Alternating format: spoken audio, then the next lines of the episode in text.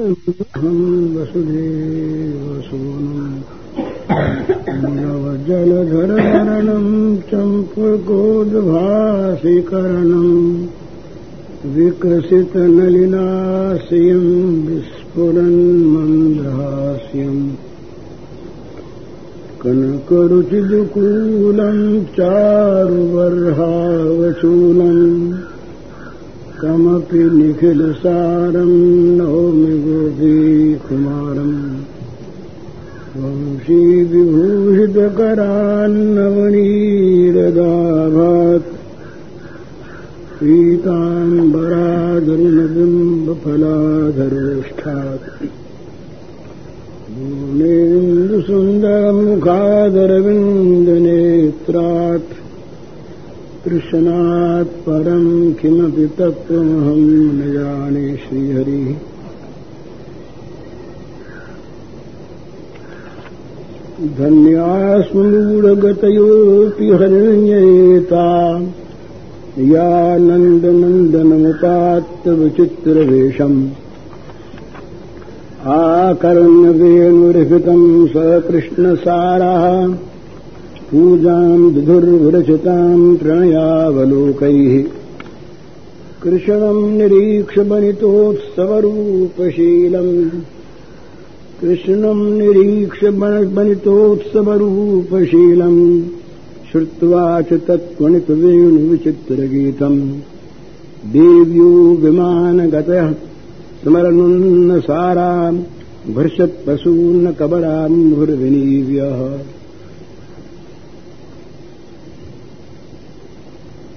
श्री ब्रजांगनाएं परम प्रेष्ठ अखिल रसामृत मूर्ति रसिक शेखर भगवान श्याम सुंदर के वेणुनाद को श्रवण करके वे भाव प्रमत्त हो रही हैं और वेणुनाद के वर्णन करने के व्याज से श्री कृष्ण के साथ जिनका किसी प्रकार से भी कोई संपर्क हो रहा है उनके सौभाग्य का बखान कर रही है। पशु पक्षी का जीवन अच्छा यदि उसमें भगवान का संपर्क प्राप्त हो जाए बहुत बड़ा ऊंचा जीवन भी किसी काम का नहीं जो भगवान के संपर्क से रहित है। तो श्री गोपांगनाएं पहले तो वंशरी की महिमा गाती हैं, भाई ये जड़ है, नीरस है, दारुमयी है, कोई इसमें योग्यता नहीं, परंतु इसके सौभाग्य का क्या ठिकाना। ये निरंतर निरंतर भगवान के अधरोष्ठों पर लगी रहती है, उनके बगल में रहती है, उनके वक्षस्थल पर रहती है, उनकी टेंट में रहती है। बड़ा सौभाग्य। उसका सौभाग्य वर्णन करते करते जिस वन भूमि में जिस पृथ्वी पर भगवान विचरण करते हैं उस वन भूमि की महिमा और सौभाग्य की बातें कहने लगती है। धन्य है इस भूमि को जहां श्री श्याम सुंदर के श्री चरण चलते हैं और उनके चरण चिन्ह जिसके अंक पर अंकित होते हैं। पृथ्वी देवी धन्य जिसके अंक पर, जिसके हृदय पर भगवान के श्री चरण चिन्ह अंकित होते हैं। भगवान के चरण चिन्हों की स्मृति ही बड़ी भारी लाभ की चीज, बड़े आनंद की चीज, और वो चरण चिन्ह स्वयं उन्हीं के चरणों से स्पर्श करके अगर कोई अपने ऊपर अंकित कर ले तो उसका तो कोई ठिकाना ही नहीं, सौभाग्य का।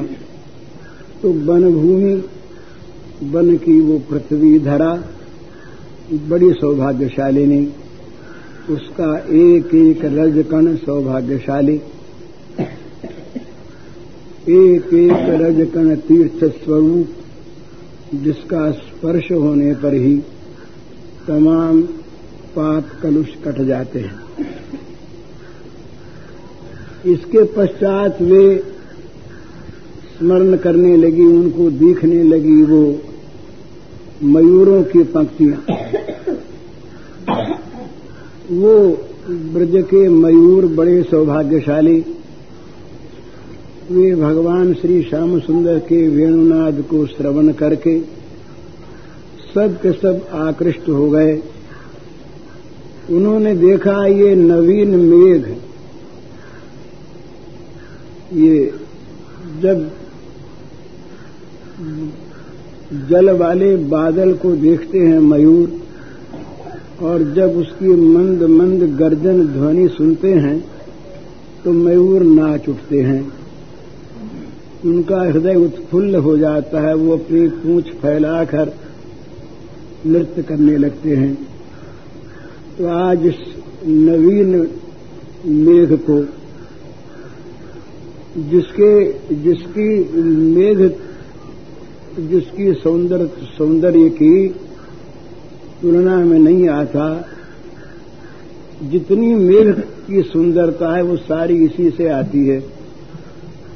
इस प्रकार मेघ सौंदर्य का मूल आकर मूल खान, इस नवीन नवनिर्द नील मेघ को देखकर और वंशी ध्वनि के रूप में उसकी मंद मंद गर्जन ध्वनि सुनकर सुमधुर तमाम मयूर आकृष्ट हो गए और पूंछ फैला फैलाकर वंशी की तान के साथ मानो ताल दे देकर नाचने लगे। उनके सौभाग्य का वर्णन किया। इसके बाद देवियों ने कहा कि देखो भाई, ये मयूर तो सौभाग्यशाली हैं ही, पर इस मुरली ध्वनि को सुनकर, इनके इस नृत्य को देखकर जितने भी पशु पक्षी जीव और थे इस वन में, वे सब के सब समाधिस्थ हो गए। इस मुरली ध्वनि में उनका मन रम गया और उस मुरली ध्वनि के श्रवण में और श्री श्याम सुंदर के दर्शन में ही वे अपने आप को खोकर निस्तब्ध निस्पंद होकर जहां जिस पर्वत पर थे वहीं बैठ गए। उनके सौभाग्य का क्या ठिकाना। इतने में उनको दिखाई दिया श्री गोपांगनाओं को कि हरिणियों की टोलियां हरिणों को साथ लिए वहां आ रही हैं, दल की दल आ रही हैं। हरिणियों ने चारों तरफ से श्री श्याम सुंदर को घेर लिया। वे एक टक नेत्र से देखने लगी तो कहते हैं, धन्यास्म मूढ़गतयोपि हरण्ययता या नंद नंदन उपात विचित्र वेशम आकर्ण्य वेणुरिफितम सह कृष्ण साराः पूजां दधुर्विरचितां प्रणयावलोकैः। ब्रजरमणियों ने कहा कि भाई, इन हरिणियों के सौभाग्य की बात क्या कही जाए।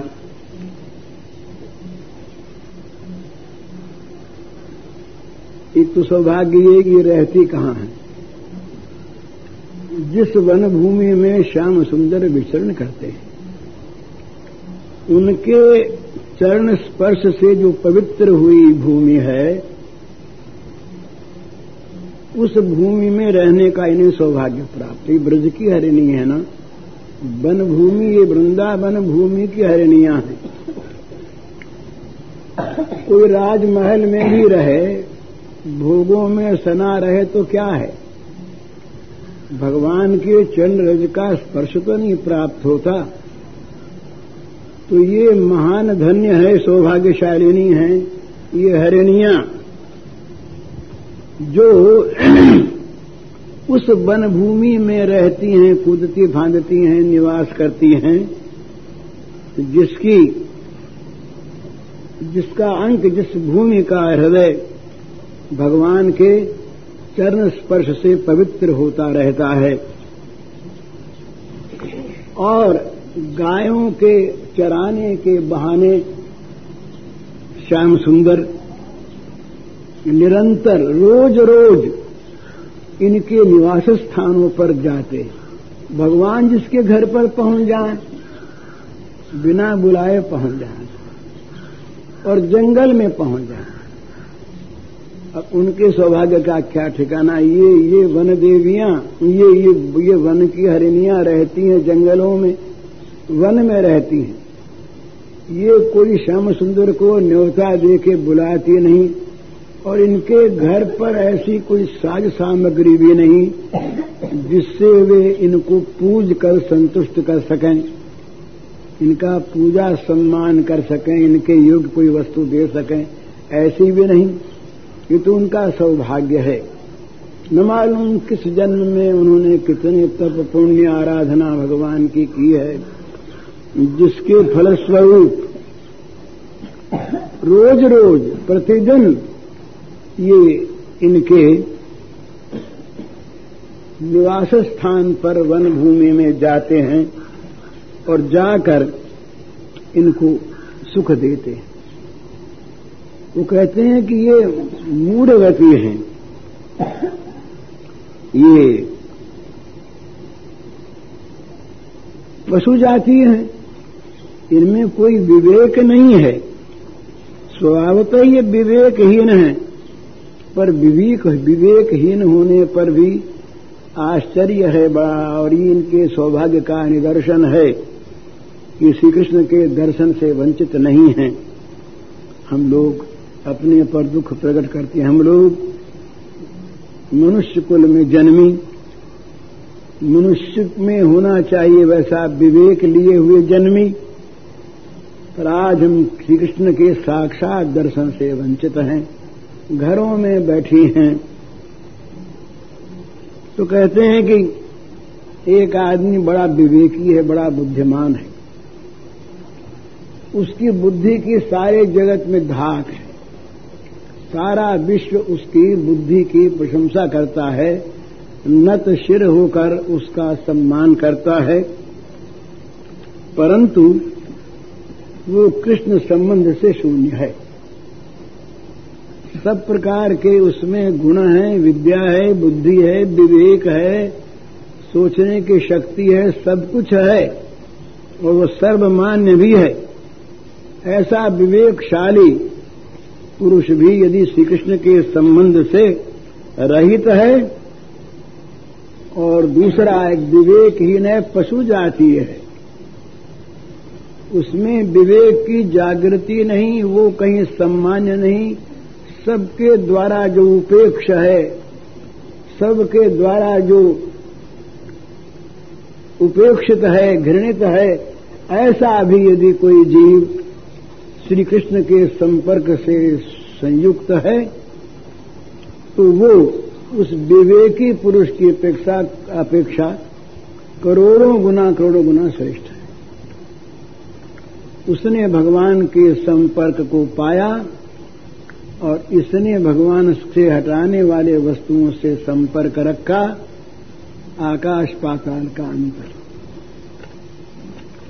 तो कहते हैं कि ब्रजेंद्र नंदन हमारे जब ये शरदकालीन वन विहारोपयोगी विचित्र नटवर वेश से सुसज्जित होकर जब ये वन में प्रवेश करते हैं, जब वन की शोभा से अत्यंत आह्लादित होकर, प्रसन्न चित्त होकर, प्रमोदित होकर जब मोहन मुरली बजाते हैं, तब ये हरिणियां उनके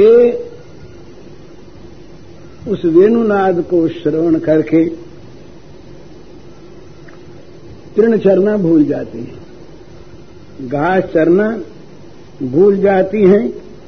और जिनके छोटे छोटे बच्चे हिरणियों के, वो जिनके पास, उन सब का पालन आदि कार्य भी भूल जाती हैं, छोड़ देती हैं और सब कुछ परित्याग करके ये मानो जैसे कोई खींच रहा है इस प्रकार बलात्कार से खींची हुई सी बड़ी उतावली चाल से द्रुत वेग से ये श्री नंदनंदन के उन भुवन मोहन रूप माधुर्य को देखने के लिए, उस माधुर्य रस का आस्वादन करने के लिए और मोहन मुरली नाद का निकट से श्रवण करने के लिए ये दौड़ जाती हैं।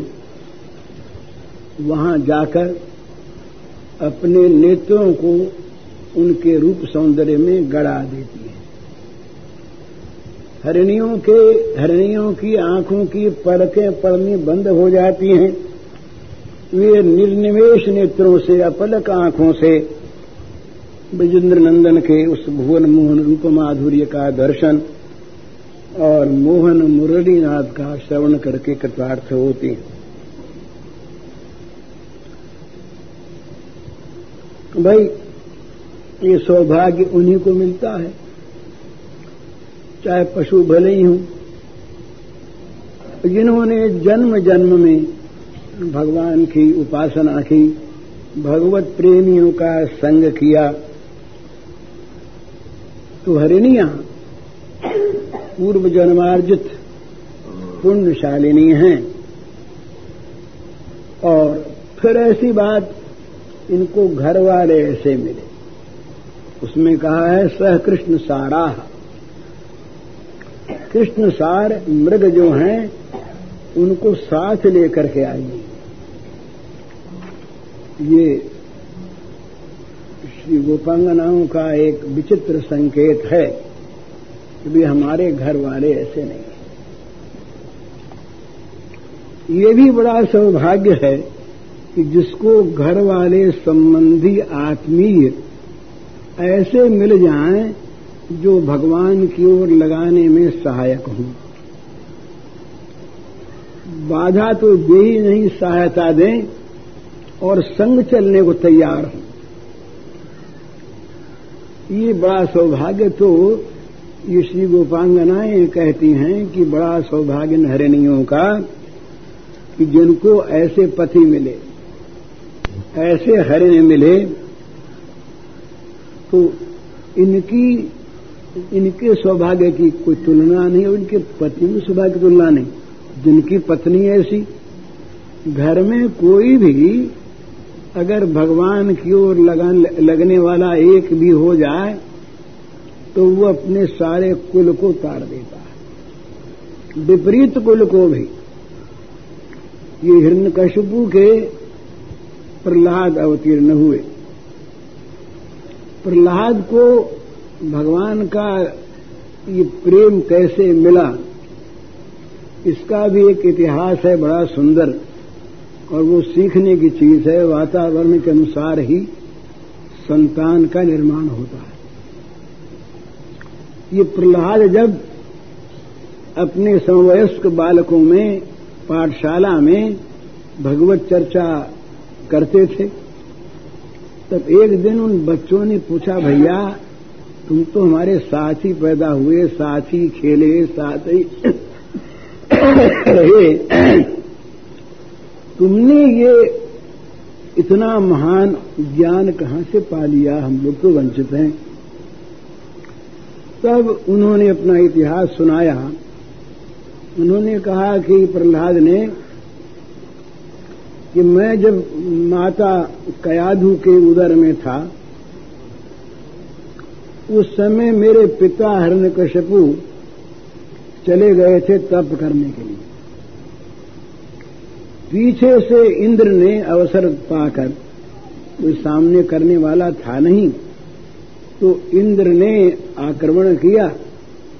इंद्र ने विजय प्राप्त की और मुझको पकड़ कर वो ले चला। वो माता ने कहा उससे कि मुझको पकड़ के वो ले चला। तो रास्ते में नारद जी मिले। नारद ने कहा छोड़ दो इसको। तो इंद्र ने कहा कि इसको छोड़ना नहीं महाराज, इसके गर्भ में असुर बालक है। बोले नहीं छोड़ो, डांट दिया। तो ऋषि का डर था, कहा यह बड़ा भगवत भक्त है, उसको छोड़ दिया।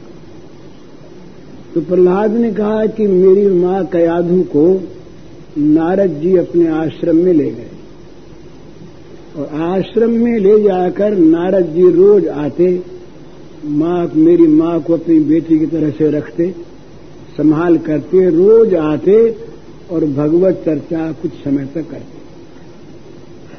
उस समय मैं जो मां के उदर में था वो भगवत चर्चा मैं सुनता, उसका प्रभाव पड़ा मेरे ऊपर कि मैं इस प्रकार का भगवान का प्रेमी बन गया। तो प्रहलाद एक पैदा हुआ। प्रहलाद के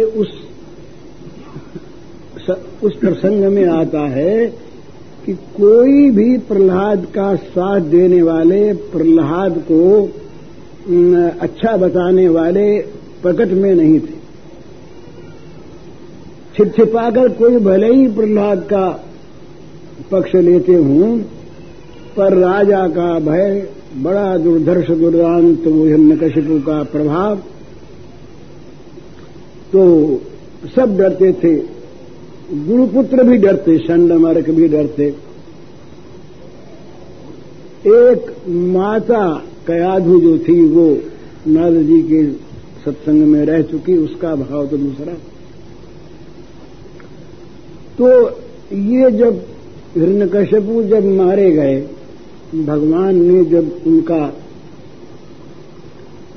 सौभाग्य उनको दान दिया, तो उसके बाद प्रहलाद ने स्तवन किया भगवान का। और प्रहलाद के स्तवन करने पर भगवान ने कहा तुम कुछ मांगो भाई। तो पहले तो प्रहलाद ने कह दिया कि महाराज ये लेन देन की बात आप क्यों करते हैं, ये वणिक वृत्ति व्यापार है, न सभृत सवई वणिक, जो सेवा करके कुछ मांग करके ले ले, देने पर ले ले, वो सेवक नहीं है, वो तो वणिक है, चीज दी बदले में ले ली, वो भक्त नहीं, सेवक नहीं। भगवान ने फिर कहा कुछ तो मांगो। तो प्रहलाद ने कहा भाई ये कहते हैं मांगो तो कुछ शायद होगा अंदर में। तो कहा महाराज मेरे अगर देना चाहा तो ये दे कि मेरे मांगने की वृत्ति नष्ट हो जाए, मेरे मांगने की भी वृत्ति पैदा ही ना हो। बड़ा सुंदर वरदान मांगा, मेरे मांगने की वृत्ति न पैदा हो। लेकिन उनके अंदर छिपी हुई एक वृत्ति थी जो भगवान जानते थे। ये सब हो चुका तब प्रहलाद को स्मृति हुई, उसने कहा महाराज एक चीज तो मांगने की है। कहा क्या चाहते हो? बोले मेरे पिता ने बड़ी गालियां आपको दी हैं, बड़ा तिरस्कार किया आपका, मेरे पिता का उद्धार हो जाए, दुर्गति न हो। प्रसन्न हो गए। कहां तो हिरण्यकशिपु का आचरण जो किसी भी कष्ट देने में प्रहलाद को जिसने आनाकानी नहीं, सब प्रकार से जीवन भर दुख दिया। और कहां प्रहलाद प्रसन्न तो नहीं होता उसके मरने पर भगवान से उसकी सदगति की भिक्षा मांगता है। प्रसन्न हो गए। भगवान ने कहा वाह, ऐसे ही मेरा भक्त होना चाहिए। अरे तुम जिस कुल में पैदा हुए उस कुल में एक के उद्धार की बात कहते हुए 21 पीढ़ियां तर जाएंगे। एक प्रहलाद ने 21 पीढ़ी को कहा। तो मतलब कहने का ये कि घर में, कुल में एक भी यदि भगवत भक्त हो जाए तो वो सारे कुल के लिए आशा की चीज बन जाता है। और जहां अनुकूलता हो, ये असल में सच्चे सुहृद कौन है जो भगवान में लगा दे, नहीं तो वो सुहृद के मित्र के रूप में बैरी हैं। तुलसीदास महाराज ने कहा चाके प्रिय न राम बैदेही तजिए ताहि कोटि बैरी सम यद्यपि परम सनेही पिता तजो प्रहलाद विभीखन बंधु भरत महतारी बल गुरु तजो कंत ब्रजबनितनि भय जग मंगलकारी नाते नेह राम सो मनियत सूरज सुसेज जहानो अंजन कहा आंख जे फूटे बहुत तक कहूं कहा लूं। अरे भाई आंख में सुरमा क्यों डालते हैं? आंख की रोशनी बढ़े, ज्योति आवे, और जो सुरमा आंख को फोड़ दे वो सुरमा किस काम का? वो सूरज वो स्नेही। हम अगर किसी के पिता हैं, किसी के पुत्र हैं, किसी के भाई हैं, किसी के पति हैं, किसी के बंधु हैं, तो हमारा ये धर्म है, कर्तव्य है कि हम अपने उस संबंधी को भगवान में लगावें। तब तो हम उसके सूरज, तब तो हम उसके अपने। और उसको अगर भोगों में लगा करके उसको नरकों की ओर हम बढ़ा दें तो हम उसके मित्र संबंधी स्नेही अपने कैसे रहे? परम स्नेही भी चाहे हम कहलाते हों, लेकिन उसके साथ हम परम शत्रुता का बर्ताव करते हैं।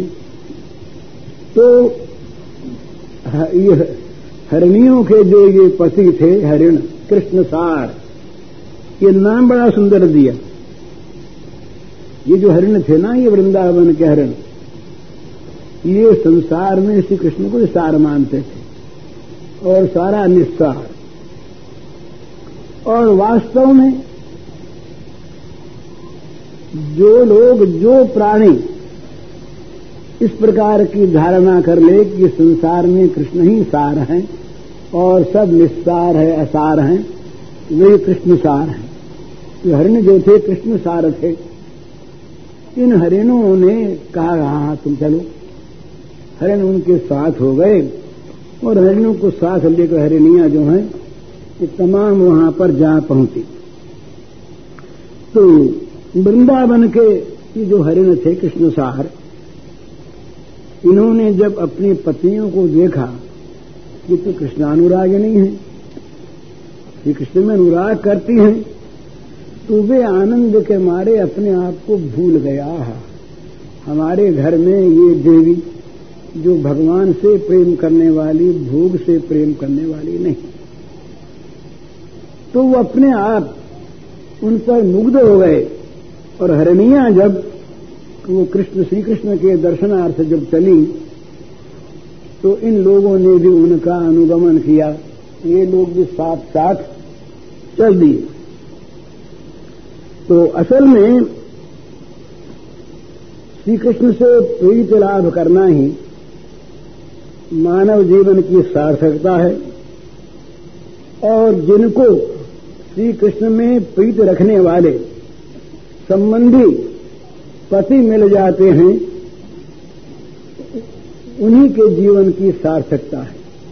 जिनके पति कृष्ण भक्त, वो रमणियां, वो देवियां धन, जिनके पुत्र श्री कृष्ण भक्त, वो माताएं धन, जिनके मित्र श्री कृष्ण भक्त, वो मित्र धन, जिनके शिष्य श्री कृष्ण भक्त, वो गुरु धन, जिस देश में श्री कृष्ण के भक्त हों वो देश धन, जिस ग्रंथ के द्वारा श्री कृष्ण की भक्ति उपलब्ध हो वो ग्रंथ धन।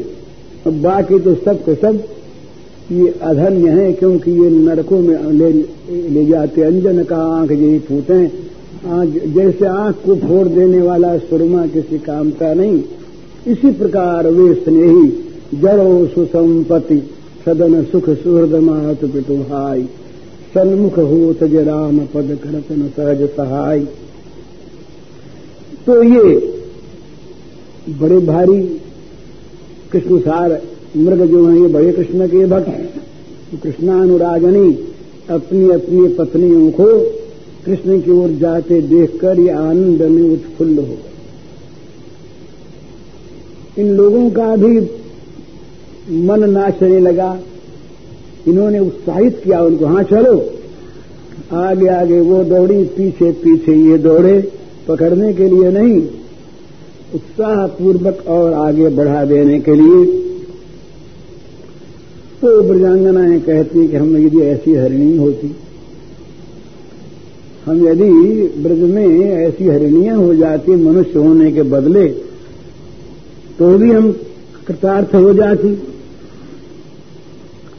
इस प्रकार वो हरिणियों की श्लाघा करती हुई वो कृष्णानुरागवती श्री बजांगनाएं वो कृष्ण दर्शनार्थ कृष्ण संग की प्राप्ति के लिए वो व्याकुल होने लगी। और जो कोई भी जिस किसी भाव से भी श्री कृष्ण का संग प्राप्त कर रहे हैं करते हैं ऐसा उन्हें जो दिखाई देता है बस उन्हीं को वो भाग्यवान मानती हैं, बड़े भाग्यवान। दूर से रहने देखते तो क्या हुआ, तो इस उनके भाग्य का वर्णन करने के ब्याज से उनके सौभाग्य का मंगलमय व्याख्यान करने के साथ साथ ये मानो प्रकट कर रही हैं कि उनके हृदय में कृष्ण दर्शन लालसा अत्यंत अत्यंत प्रबल रूप से उत्पन्न हो गई हैं और वो उसका किसी प्रकार वो दमन नहीं कर सकती। इसलिए खोज खोज कर उनके सामने भाव हृदय रखता है और वे उन भावों में मत होकर उनकी प्रशंसा के बहाने उनके सौभाग्य के बहाने अपनी मनोदशा का चित्रण परस्पर कर रही।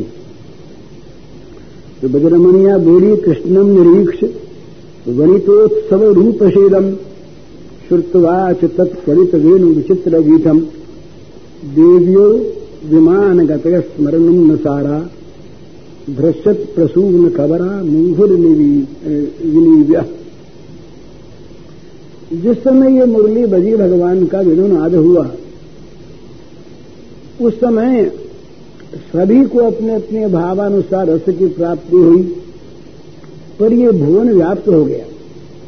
ये जो वेणु रव था ये भुवन व्याप्त होगा, त्रिभुवन में फैल गया और फैलकर जहां तहां जिस जिस भाव के जो लोग थे उनको उस प्रकार से इस वेणुनाद ने प्रेरणा दी। ये पहले आ चुका है, ब्रह्मा जी की समाधि लग गई, तपस्वियों की समाधि भंग हो गई इत्यादि। तो ये वेणुनाद पहुंचा स्वर्गलोक में, दिव्य लोकों में जा पहुंचा। तो एक तो ये भगवान की लीला का दर्शन ये देवताओं के लिए बड़ा दुर्लभ है। देवलोक में भगवान जब रहते हैं तो वो ऐश्वर्यमय स्वरूप से रहते हैं। देवलोक में कभी माधुर्य का प्रकाश नहीं होता, तो मधुर लीला देखने के लिए देवता नित्य नित्य तरसा करते हैं। देवताओं को मधुर लीला नहीं दिखाई देती, वो ऐश्वर्य का स्वरूप तो रात दिन वो देखते हैं, स्तवन करते हैं। तो जब जब ये भगवान के मधुर मनोहर अवतार होते हैं, प्राकट्य होता है, तो बहुत से देवता तो भगवान के आज्ञा का सौभाग्य प्राप्त कर लेते हैं। उनसे भगवान ही कह देते हैं तुम लोग जाओ हमारे लीला भूमि में, तुम भी प्रकट हो, देवांगनाएं भी जाएं। और वो सब के सब लीला परिकर के रूप में हमारे लीला में अपना अपना पाठ करें। जिनको सौभाग्य नहीं मिलता इस प्रकार आज्ञा का, वे किसी तरह से वेश रूप बदल बदल कर जहां कहीं लीला का रसा स्वाद मिलने की संभावना होती है वहां पहुंच जाते हैं। और बाकी लोग जो है जब जब मौका होता है, जब जब प्रकट लीला होती है जहां पर्दा नहीं रहता आवरण, वहां पर देवताओं के विमान छा जाते हैं आकाश पर ये दर्शन का सौभाग्य प्राप्त करने के लिए। तो वेणु ध्वनि जब स्वर्ग में पहुंची तो स्वर्गलोक में भी हलचल मच गई, सुनने के लिए एक आतुरता सबकी बढ़ गई। देवांगनाओं ने कहा हम सुनना चाहती हैं और हम देखना चाहती हैं। देवताओं ने कहा अच्छी बात है। विमान सजाए गए और तमाम देवता देवांगनाओं को अपनी अपनी सहधर्मणियों को साथ ले लेकर ये सब के सब विमानों पर स्थित होकर आकाश में सब नीचे की ओर देखने लगे। बड़ा ये मधुर दर्शन। तो श्री गोपांगनाएं अब देखती हैं कि ये तो आकाश से कहीं फूल बरस रहे हैं।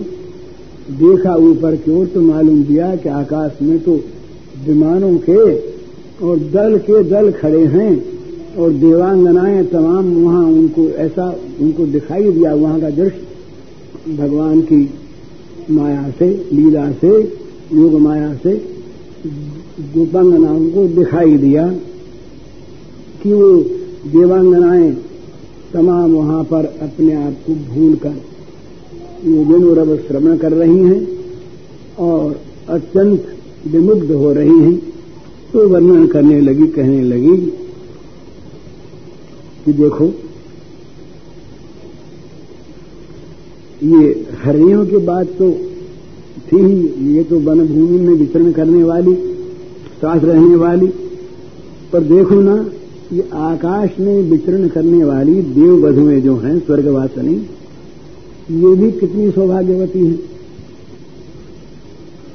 ये आज देखो ना अपलक नेत्रों से, निर्निमेष नेत्रों से कि कृष्ण के सौंदर्य का दर्शन कर रही हैं और प्राण भरकर उनका वंशी गान श्रवण कर रही हैं। हम तो नहीं जा सके, हम तो घरों में बैठी हैं वृंदावन में, उनके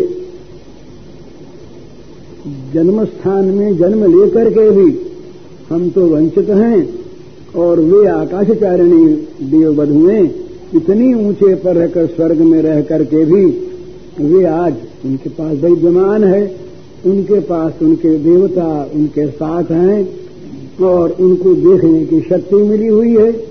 इतनी दूर रहने पर भी वे लोग देख रही हैं, सुन रही हैं और हम लोग इस ब्रज ही में जन्म ग्रहण करने वाली, सदा से ब्रज में वास करने वाली, आज हम इस परम सुख से वंचित हो रही हैं। देववधु में भाई तो कहा भी हम बीच वाली रह गई, या तो नीचे जो नीचे कुल में उत्पन्न होते हैं वो भाग्यवान, हरिणियां, पशु पक्षी और या देवता, हम तो बीच के रह गए। तो हमने इधर के न उधर के, हमारी तो कोई गलती बनती है नहीं। पशु होते तो अच्छा और कहीं देवता हो जाते तब भी देखने को तो मिलता है। उनको देवता और पशु से मतलब नहीं है श्री गोपांगनाओं को, उनको तो इन सब बातों के कहने का, सुनने का, स्मरण करने का तात्पर्य यही है अपने अंदर की अदम्य जो श्री कृष्ण दर्शन, श्री कृष्ण संग लालसा है उसी को बरबस प्रकट करना। तो बड़ा उनके सौभाग्य का वर्णन कर रही हैं। तो कह रहे हैं भाई ये क्या बात हो गई, कैसी बात है। तो भगवान का वो रूप फिर उनके सामने आ गया। मैंने अपनी अपनी आंख होती है ना, जिस आंख से ब्रजांगनाओं ने भगवान के सौंदर्य माधुर्य को देखा वे आंखें उन्हीं की थी, दूसरों की नहीं। भावानुसार नेत्र होते हैं, भावानुसार नेत्रों के दर्शन में भेद होता है। ये भागवत में ही दशम स्कंद में जब ये कंस के दरबार में प्रवेश करते हैं भगवान श्याम सुंदर बलराम जी, उस समय का वर्णन है कि विभिन्न भावों से, 10 भावों से अलग अलग लोगों ने भगवान को देखा, आंखों से देखा। आंखें सबकी थी पर उनको भगवान विभिन्न रूपों में दिखाई दिए। तो गोपांगनाओं की आंखों में जो श्री श्याम सुंदर हैं ये वनितोत्सव रूपशीलम, ये उनका बड़ा सुंदर स्वरूप बताया। वनितोत्सव उपशेरम, वनिता अनुरागवत्य स्त्रिय तासाम उत्सव यस्मात् तथा भूतम रूपम।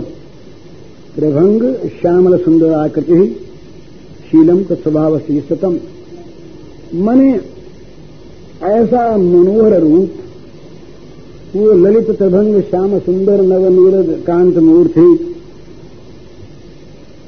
मने भगवान की जो ये श्याम सुंदर मूर्ति है ये मानो आनंद और प्रेम के द्वारा ही निर्मित है। शोभा और स्त्री के द्वारा ही निर्मित है। सारी शोभा सारा सौंदर्य सारा प्रेम सारा आनंद इस मूर्ति में ओतप्रोत है, बल्कि उनके द्वारा निर्मित ही नहीं ये उनका मूल स्रोत है। इन्हीं से सारे सौंदर्य की शोभा की स्त्री की श्री की माधुर्य की ये उत्पत्ति होती, इन्हीं से वो आनंद और प्रेम सौंदर्य और माधुर्य सब इनसे निकलता है। तो एक तो स्वयं आनंद प्रेम सौंदर्य माधुर्य स्वरूप, उसके बाद इनका जो सांवर सुंदर रूप जो है ये बड़ा बड़ा ही सर्वजन मनोहर है। उस दिन अपने बात हुई थी, इनका जो श्रीअंग का वर्ण है वो नील कृष्णाभ उज्ज्वल आभायुक्त है। मूल में नीला है, नीले पर काली छाया है और उसके ऊपर उज्ज्वल आभा है, तेज है। एक विचित्र वो कहा नहीं जा सकता, वो माइकल ने लिखा, उसका अनुवाद किया द्विवेदी जी ने, बड़ा सुंदर। जिसने देखा कभी नयन भर मोहन रूप बिना बाधा, वही जान सकता है क्यों कर कुल कलंकिनी है राधा। कुलमान शील धैर्य धर्म लोक परलोक ये सब बिना किसी कामना के बिना किसी वासना के बिना किसी आसक्ति से जहां बह जाते, आसक्ति कामना बस तो हम लोगों को बह जाते हैं, भोग कामना तो हम लोगों को बहा देती है, सारे विवेक को बहा धर्म कर्म को बहा देती है, पर ये तो नरकों का रास्ता है। उद्धव जी ने संकेत किया, या दुस्त्यजम स्वजन आर्य पसम के हित्वा भीजुर मुकुंद पदवीम श्रुतिभिद्वन्द्रज्ञाम। श्रुतियां जिनको खोज रही हैं, श्रुतियों ने निषेध मुख से जिनका वर्णन किया है, नेति नेति न इति ये भी वो नहीं ये भी वो नहीं, निषेध करते करते जो बच रहता है वो ब्रह्म वो परमात्मा, और वो परमात्मा भी जब तक ये निषेध करने वाली वृत्ति जनित है तब तक वो भी ठीक परमात्मा नहीं। ये वृत्ति जहां न रहे, निषेध करने वाली वृत्ति का भी जहां पर सर्वथा अभाव हो जाए, तब जो चीज बच रहे वो है भगवान का स्वरूप। तो उसका वर्णन कोई कैसे करे, इसलिए श्रुतियों ने कहा न इसे नहीं ये भी वो नहीं ये भी वो नहीं, ये निषेध मुख से श्रुतियां जिनका गान करती हैं, श्रुतिभिर्विमृज्ञान श्रुतियां खोज रही हैं, उन भगवान की पदवी को इन गोपांगनाओं ने भजा, सेवन किया। कैसे सेवन किया? या दुस्त्यजम स्वजनम आर्य पथम सहित्वा। संसार के तमाम स्वार्थी विषयांश विषयासक्त लोग यही करते हैं, स्वजनों का त्याग कर देते हैं और आर्य पथ का त्याग कर देते हैं। इसमें कौन सी बड़ी बात थी? तो कहते हैं कि उनका जो स्वजनों का और त्याग और आर्य पथ का त्याग होता है, ये होता काम कलुषित चित्त से, वे अपने सुख के लिए अपने अपने भोगों के लिए भोगासक्तिवश कामना वासना के आघात से वो अपने आप को घायल किए हुए इनका त्याग करते हैं, तो वो तो पाप है, वो नरकों में ले जाने वाला है। पर गोपांगनाओं का ये जो आर्य पथ का परित्याग है ये तो ऐसा मतलब का कि इनके चरणों की धूल का एक कण जिनके स्पर्श हो जाए वो पावन पवित्र हो जाता है, पावन पवित्र करने वाला बन जाता है। तो उद्धव ने उस रद्द करने की आकांक्षा की। आसाम हो चंद्रसाम हम श्याम वृंदावने किमित गुलमलता औषधि नाम, गुलमलता औषधि बन को जड़ी बूटी बन जाए, उसी पर इनके चरण की धूल का कण पड़ जाए, कृतार्थ हो जाए। तो क्या कह रहा था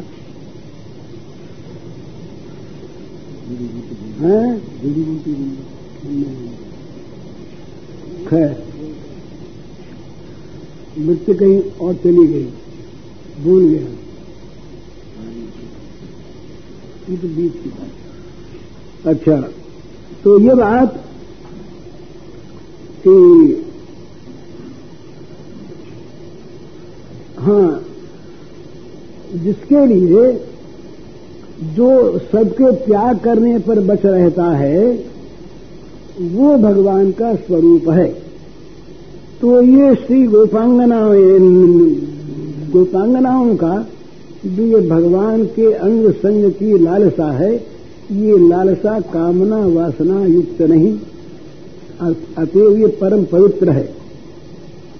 तो स्वर्गवासिनी देव बधुओं को देखकर उनके मन में एक रूप भगवान का जो उनकी आंखों का रूप था तो वो आ गया।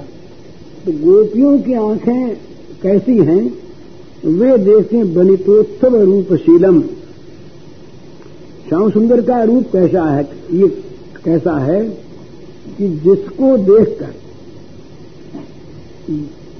जो वनिता मात्र के लिए, वनिता का अर्थ यहां करना चाहिए अनुरागवती, जो प्रेमवती स्त्रियों के लिए जिनका भगवान के लिए सर्वस्व त्याग हो चुका, ऐसी स्त्रियों के लिए उत्सव भूत है। दूसरी चीज इसमें, दूसरा भाव बताते हैं बड़ा सुंदर कि स्त्री का अर्थ है प्रकृति, मने भगवान को छोड़ करके जो कुछ भी है वो सारा का सारा प्रकृति है। चैतन्य संप्रदाय के लोग यही मानते थे, बड़ा अच्छा, वो सबको प्रकृति मानते, पुरुष वो एक ही है। उस एक ही सांख्य के अनुसार भी जितने नाना असंख्य पुरुष हैं वे एक ही पुरुष के स्वरूप हैं। एक जो वो पुरुष एक ही है, बाकी सारा का सारा उसकी प्रकृति का खेल है।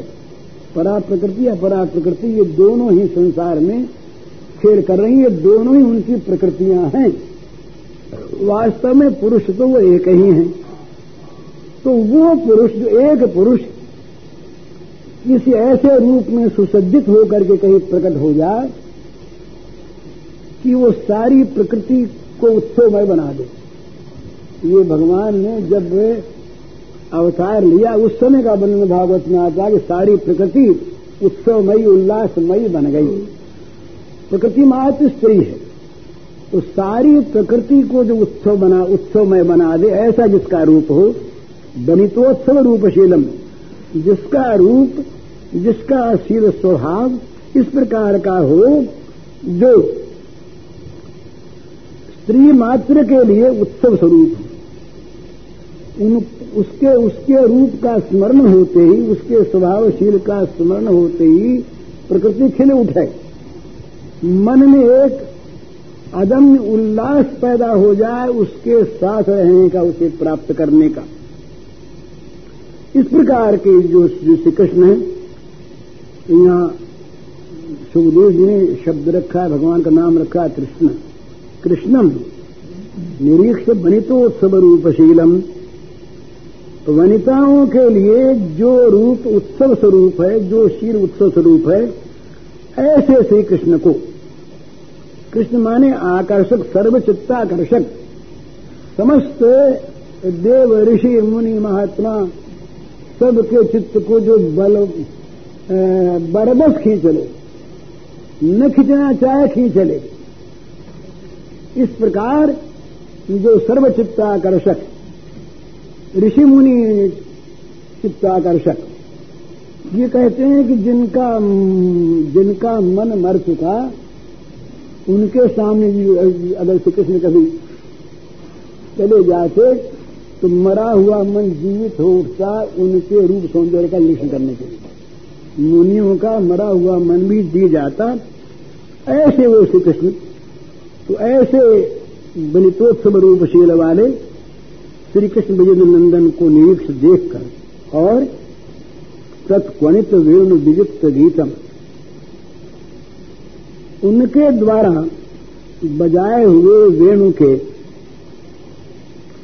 ये जिसमें वेणु का गीत क्या है, ये तमाम संगीत का मूल रूप है। ये जो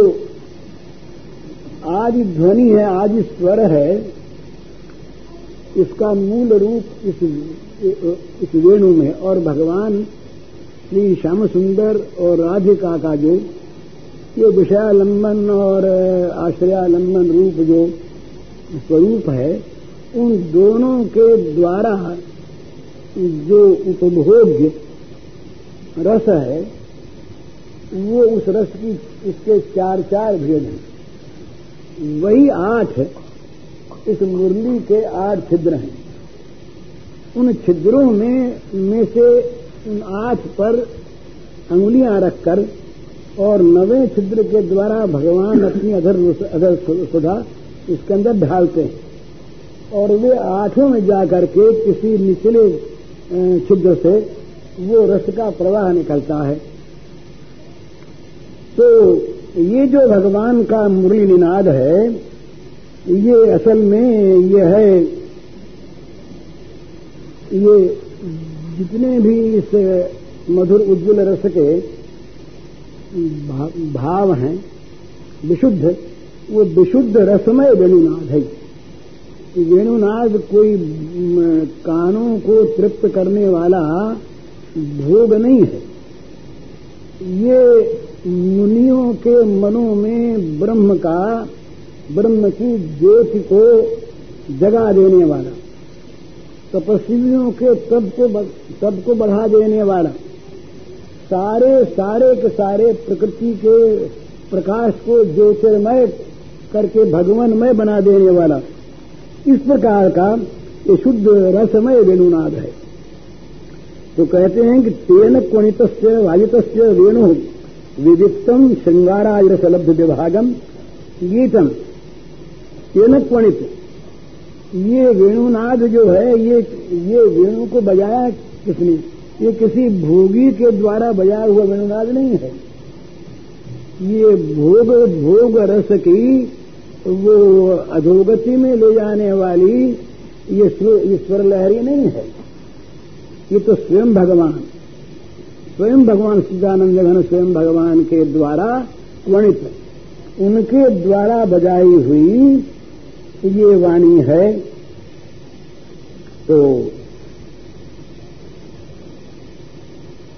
ये गीत है, तो इस गीत को सुनकर भगवान के द्वारा बजाए हुए विचित्र वेणुगीत को सुनकर और बनितोत्सव रूपशील भगवान को देखकर देवियां जो हैं, वो देवांगनाएं, वे सब के सब मुग्ध हो गईं।